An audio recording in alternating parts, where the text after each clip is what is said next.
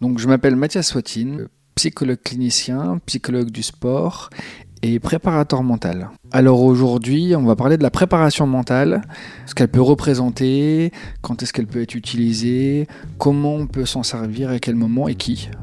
Euh, à qui plutôt elle peut être adressée.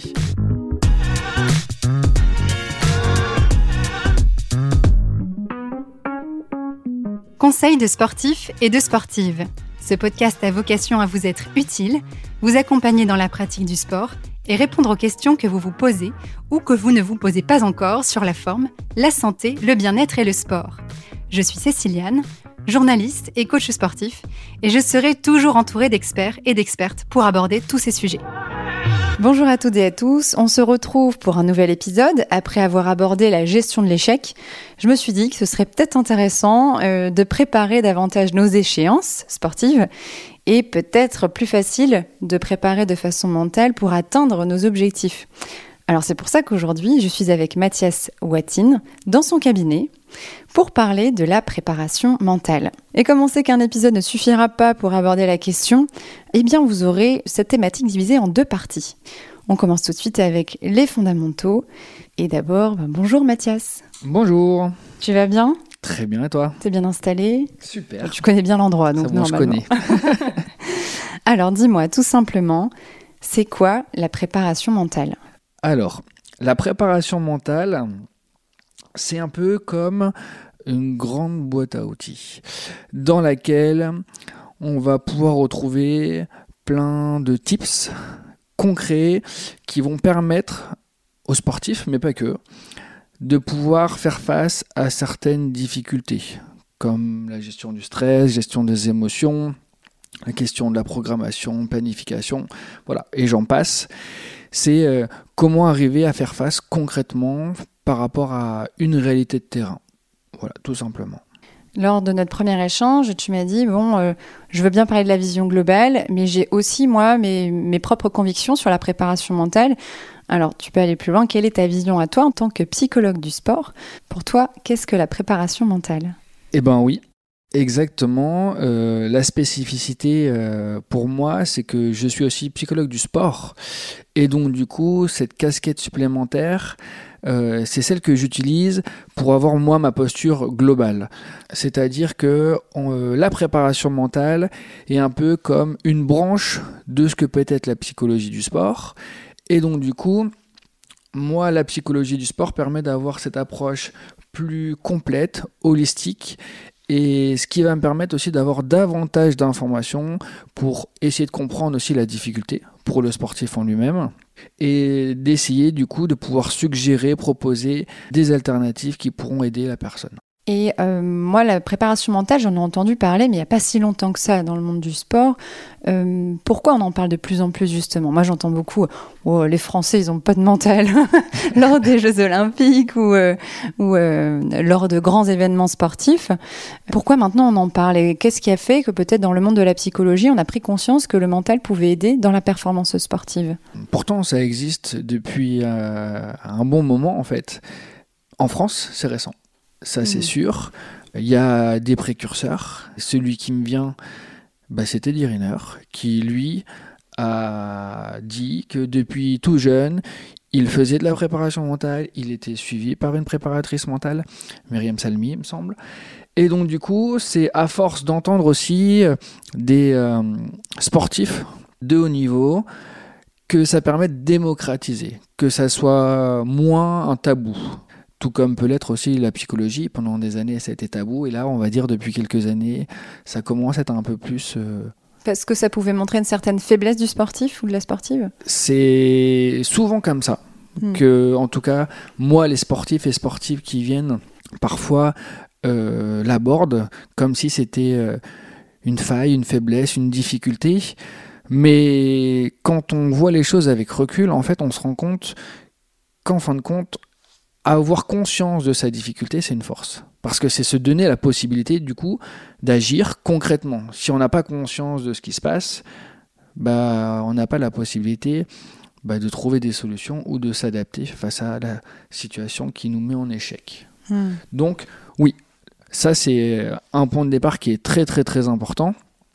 Et donc c'est ce qui fait aussi qu'au fur et à mesure, bah, en termes de physique, les expertises ont été de plus en plus poussées, en termes de technique, en termes d'outils qui ont été euh, proposés aux sportifs. Et à un moment donné, on s'est rendu compte qu'il manquait aussi parfois quelque chose. Et je pense que c'est à force qu'on a pris conscience, les sportifs, les entraîneurs, parce que les entraîneurs ont aussi un, rôle très important à jouer, bah que le mental avait un rôle majeur dans la pratique sportive, qu'elle soit au niveau amateur ou professionnel, peu hmm. importe. Tu viens de me spoiler ma prochaine question qui était, qui était euh, pour qui c'est destiné en fait Parce que c'est vrai que tu parles beaucoup des sportifs de haut niveau et c'est eux qui en parlent. Mais en effet, euh, tu le dis très bien, c'est destiné aussi aux amateurs. C'est tout à fait accessible en tout cas à n'importe quel niveau de pratique. C'est exactement ça. C'est euh, pour toute personne qui en ressent le besoin, quelle que soit sa discipline, quel que soit son niveau. L'exemple qui me vient, c'est euh, une personne qui stresse. Le stress, il n'apparaît pas uniquement quand on se retrouve aux Jeux Olympiques, en fait. Mm. C'est nous, notre perception de l'événement, qui crée justement une difficulté, un stress. Donc, c'est pour monsieur et madame tout le monde. On l'évoque aussi principalement là dans la notion euh, du sport, mais au niveau professionnel, c'est la même chose. C'est justement pour ça aussi qu'il y a de plus en plus de coachs d'entreprise aussi qui mhm. interviennent auprès des salariés pour arriver à faire face peut-être à une pression de plus en plus importante, à une demande de plus en plus importante.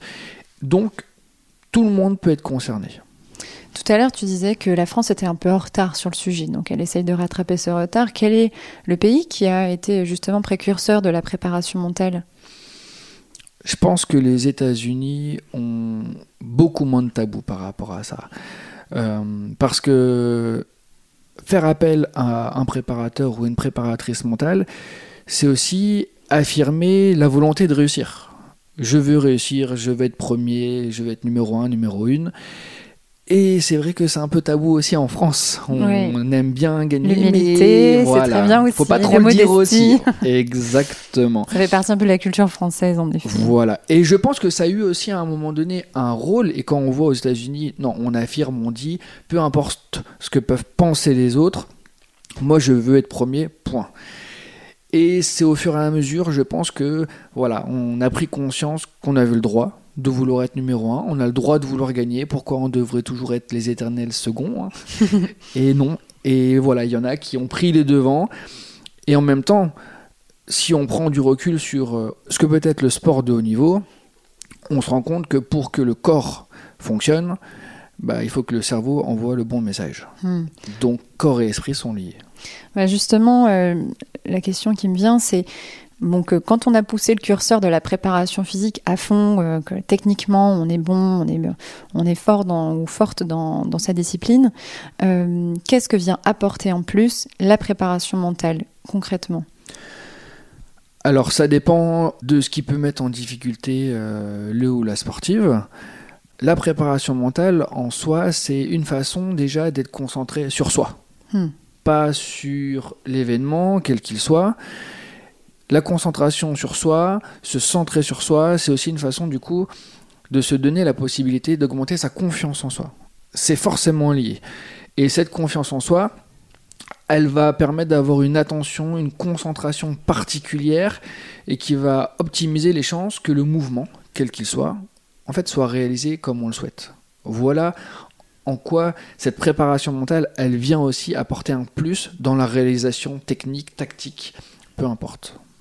Oui, dans l'intention qu'on va mettre dans son geste.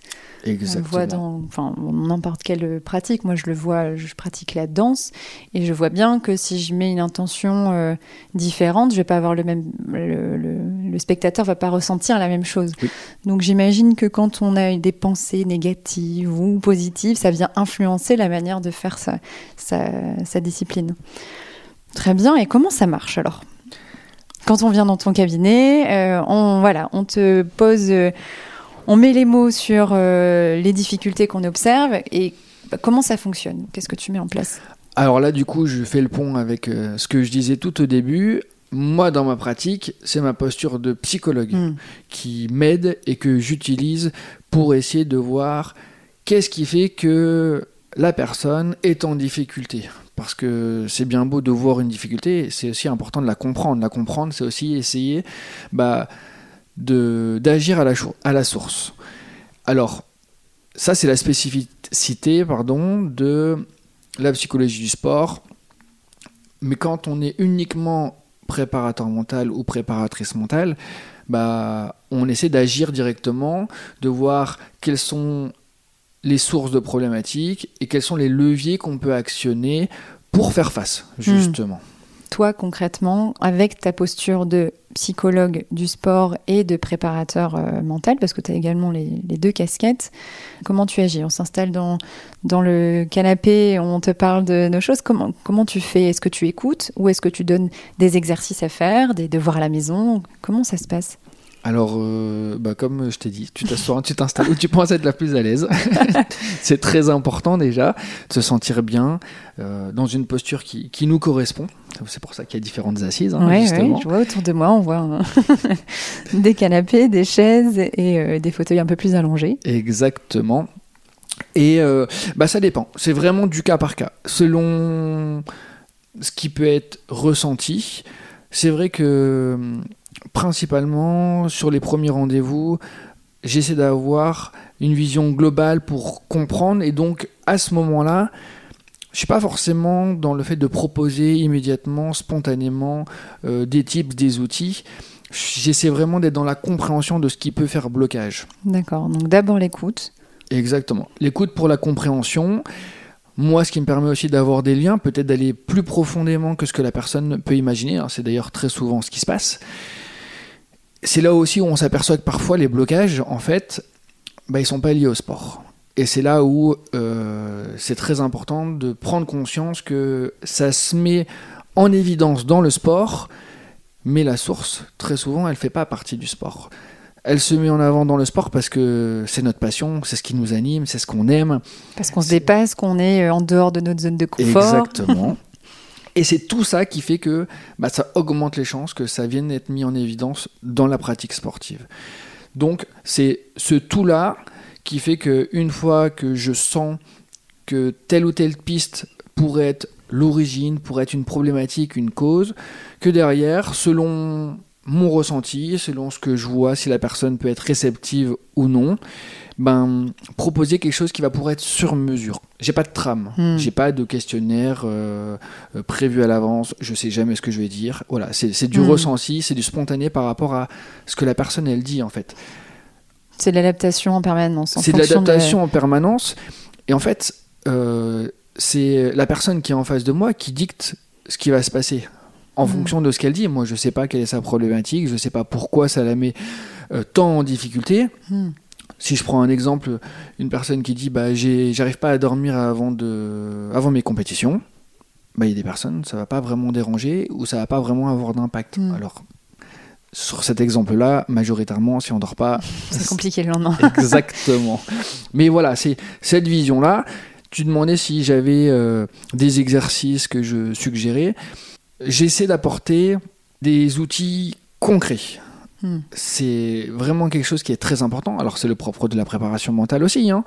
Des outils qui vont pouvoir être utilisés, pas forcément aussi que dans le sport, dans la vie de tous les jours. Pourquoi? Parce que la pratique sportive, elle va peut-être correspondre 10, 15, 20% d'un quotidien. Mais si j'arrive à proposer un outil qui peut être utilisé partout, tout le temps, ben en fait cet entraînement, il peut être présent tout au long de la journée. Et donc du coup, s'il est présent tout au long de la journée, bah, on augmente les chances de l'ancrer, de le mémoriser, et donc du coup d'automatiser ce petit tips qui va nous aider dans la pratique sportive, mais pas que. Hmm. Et euh, quel genre d'exercice tu, tu, pourrais donner? Le premier qui me vient, c'est euh, aussi, euh, je pense, celui qui revient le plus. C'est ce qui va être lié à la respiration. Hmm. La respiration, très souvent, simplement euh, en étant assis, hein, en discutant de tout et de rien, ou de ce qui va mettre en problématique le ou la sportive, j'arrive à remarquer que la personne, elle respire très souvent mal. Eh oui, respiration thoracique, exactement. Petite update, euh, petit rappel. Euh, on a fait le podcast, un épisode avec Noémie Masson sur la respiration, donc n'hésitez pas à aller écouter le dernier épisode sur la respiration qui peut aussi vous donner des clés. Et il y a un petit exercice à la fin justement pour euh, vous initier à cette respiration plutôt de détente. Et tu vas, je te laisse continuer sur. Il y en a qui respire mal. ah oui, respirer mal, c'est déjà euh, pour beaucoup respiration uniquement avec la cage thoracique en fait, avec mm. le haut du corps. Donc ça crée énormément de tension, donc de fatigue. Et cette fatigue, elle, elle a une répercussion directe, qu'on le veuille ou non d'ailleurs, hein, sur euh, notre façon de mettre en place un mouvement. Bah, c'est des tensions, des contractions musculaires. Donc c'est toutes des difficultés qui vont euh, découler de justement cette mauvaise respiration. Mais cette mauvaise respiration, elle est aussi dans le fait que avoir un ventre qui se gonfle quand on inspire et qui se creuse quand on expire. Et parfois, bah, le stress, l'environnement, le contexte de vie fait que les personnes, elles se rendent même pas compte qu'en fait, quand elles inspirent, bah, en fait, le ventre se creuse. Hmm. Donc c'est déjà prendre conscience on inverse que totalement la respiration. Exactement. Donc déjà c'est prendre conscience que la respiration, elle n'est pas comme il faut. Et très souvent ces mêmes personnes bah, disent je comprends pas, je stresse beaucoup, et quand j'essaie de me calmer, bah j'y arrive pas, c'est de plus en plus difficile de respirer. Bah oui, en fait c'est physiologique. Oui, oui, oui. Alors la respiration, on, l'a vu et on le redit, c'est vraiment euh, une source de, stress et de tension. Euh, le fait de l'améliorer peut vraiment permettre de, se libérer déjà euh, d'un certain poids. Qu'est-ce qu'il y a d'autre? Alors moi, je me souviens quand j'étais plus jeune, on me disait, moi je suis gymnaste aussi, hein, fais ton enchaînement dans ta tête en imaginant les juges, l'espace, etc. Tu le fais plusieurs fois avant de dormir et comme ça, le lendemain, tu es plus rassuré. Bon, est-ce que ça marche? Est-ce que c'était la bonne technique? Alors, en effet, la visualisation, la visualisation mm. est un outil mm. de la préparation mentale et c'est un très bon outil. Pourquoi? Parce qu'en fait, le cerveau, quand il réalise une action ou quand il l'imagine, il ne fait presque pas la différence. Je pense que c'est aux deux tiers ou aux trois quarts, je ne sais plus précisément. Les aires cérébrales qui sont mobilisées dans la visualisation, elles sont quasiment identiques que celles utilisées quand on réalise le mouvement. Donc. Magique. Magique, déjà numéro 1. Et magie numéro 2, bah, ça veut dire qu'on est capable de répéter un mouvement de manière précise sans se fatiguer. Sans user le corps. Exactement. Et donc, du coup, ça évite bah, parfois le surentraînement et les blessures, les complications, les gènes, etc. etc. Donc, oui, c'est un outil qui peut être très important mais tout le monde n'est pas capable tout de suite d'avoir une visualisation précise. C'est difficile, hein. enfin, ça, je suppose que ça demande un entraînement. De... Bah, voir une situation, c'est une chose, mais par exemple, d'être capable de se déplacer comme si on avait une vision 3D, c'est aussi un exercice de visualisation, alors qui est beaucoup plus complexe. Hein. Mais plus on arrive à se déplacer comme si on avait cette caméra 3D, à faire des zooms, des zooms, etc., bah, ça permet du coup de mettre en place un geste technique de manière plus précise. Oui, et puis peut-être, alors moi je me disais, bah, ça doit rassurer mon cerveau, il a déjà vu, alors du coup, oui. c'est plus facile pour lui. Quand la visualisation, elle est faite de manière positive. Oui. Ah bah oui, c'est vrai que le cerveau, il aurait bien tendance à, me dire, euh, et si tu as raté ça? Exactement. Et là, tu interviens aussi sur ce sujet-là Oui, ce sont les peurs, les appréhensions, les craintes c'est un peu euh, la question du discours interne hein, qui est négatif, qui est aussi très très très très important. Tout ça est, souvent lié aussi à ce que j'appelle bah, l'autoréalisation des prophéties. la phrase qui pourrait un peu résumer ça, c'est euh, fais attention à ce que tu penses, ça risquerait d'arriver. Hmm. Et bien justement, si on se dit avant même que la moindre action est réalisée, et si je ratais ou faut pas que je rate, etc., bah, on conditionne notre cerveau sur cet échec, et vu que le cerveau est lié au corps, bah, le corps il réagit en conséquence. Si on montre à quelqu'un une image euh, qui lui fait peur, un chat noir, un, accident de voiture, je ne sais quoi, bah, le corps il va avoir des réactions, qu'on le veuille ou non. C'est pour tout le monde pareil. Et donc ces réactions, elles peuvent créer des tensions, des contractions, de la fatigue, et voilà, on repart dans le procédé euh, évoqué tout à l'heure, où il va y avoir une répercussion directe, qu'on le veuille ou non. C'est le fonctionnement humain qui est comme ça en fait. D'accord, donc euh, tu tournes autour de tous ces outils-là. Donc on a parlé du dialogue interne, de la visualisation, de la respiration pour apprendre à gérer son stress, etc. Les exercices donc fluctuent en fonction des gens et des problématiques que tu as en face de toi. Euh, l'idée, euh, c'est de rendre tes sportifs et tes sportives autonomes. Ça, c'est très important. C'est vraiment une notion fondamentale pour moi parce que L'objectif, c'est que les personnes puissent se débrouiller elles-mêmes. Bah, déjà pour elles, hein. parce que si elles sont dépendantes euh, de ce que je peux dire ou de ce que je peux leur proposer, la problématique c'est qu'elles risquent de paniquer quand elles sont face à l'événement et souvent elles sont seules. Donc oui, c'est de rendre autonome le, les sportifs dans leur pratique, dans leur quotidien, et c'est aussi leur montrer qu'ils sont capables, en hmm. fait. Ils sont capables. Et euh, très souvent, ça aussi, c'est un axe qui est très très important et qui est mis en avant, ou du moins que j'essaie de mettre en avant, c'est qu'en fait, sans qu'on s'en rende compte, on a beaucoup de capacités qu'on arrive à mettre en place, enfin, ou plutôt qui nous permettent de mettre en place beaucoup de choses, mais on minimise. En hmm. fait, quand on rate, c'est de notre faute, et quand on réussit, bah, c'est normal. Non, c'est important de se dire, j'ai réussi, j'en suis capable. Pourquoi? Bah Pour travailler du coup directement ou indirectement sur la question de la confiance en soi. Hmm. Et combien de temps euh, on a besoin, alors je ne sais pas si on peut dire thérapie, mais en tout cas cette préparation mentale pour un événement précis, la durée en moyenne? Bah, il n'y a pas de durée. Il n'y a pas de durée, ça serait trop beau, hein, euh, parce que euh, on ne sait pas combien de temps euh, la personne euh, souhaite travailler. Ça peut être lié à une question de temps, ça peut être lié à une question d'échéance, ça peut être lié à une question de budget hein, aussi, mhm, c'est certain. Euh, c'est ce qui fait que certaines structures prennent en compte, d'autres non. voilà, c'est lié à, c'est multifactoriel et donc du coup on peut pas vraiment dire, on peut pas savoir combien de temps une personne va mettre pour adhérer à une prise de conscience, hmm. pour mettre en place ou arriver, par exemple, si on revient sur la question de la respiration, bah, il y a des personnes, en 10 minutes, elles sont capables de rectifier. Retrouver. Euh, Exactement. Hmm. Bah, D'autres, bah, ça met plusieurs semaines. Oui, donc en fonction, puis aussi en fonction de leur éveil, développement personnel, etc. Euh, est-ce qu'il y a un minimum quand même? Parce que est-ce qu'en trois séances, je peux arriver euh, voilà, et, et, régler, entre guillemets, mes difficultés et réussir? Alors, ça dépend de la problématique. Tout est possible. Hmm. Tout est possible. Alors quand je dis ça, on n'a pas de baguette magique. Hmm. Il y a aussi, euh, comment je pourrais dire ça, une difficulté qui apparaît souvent, c'est que on vient souvent euh, toquer à la porte quand c'est la crise, quand c'est l'alerte, quand c'est la détresse. Ah oui. Et donc du coup, c'est euh, bon, j'ai plus rien à perdre. C'est un peu ça l'idée. Hmm. Et donc quand c'est ça, souvent c'est un peu trop tard. C'est pour ça que c'est quelque chose, c'est un travail de fond en fait. C'est pas un travail d'urgence.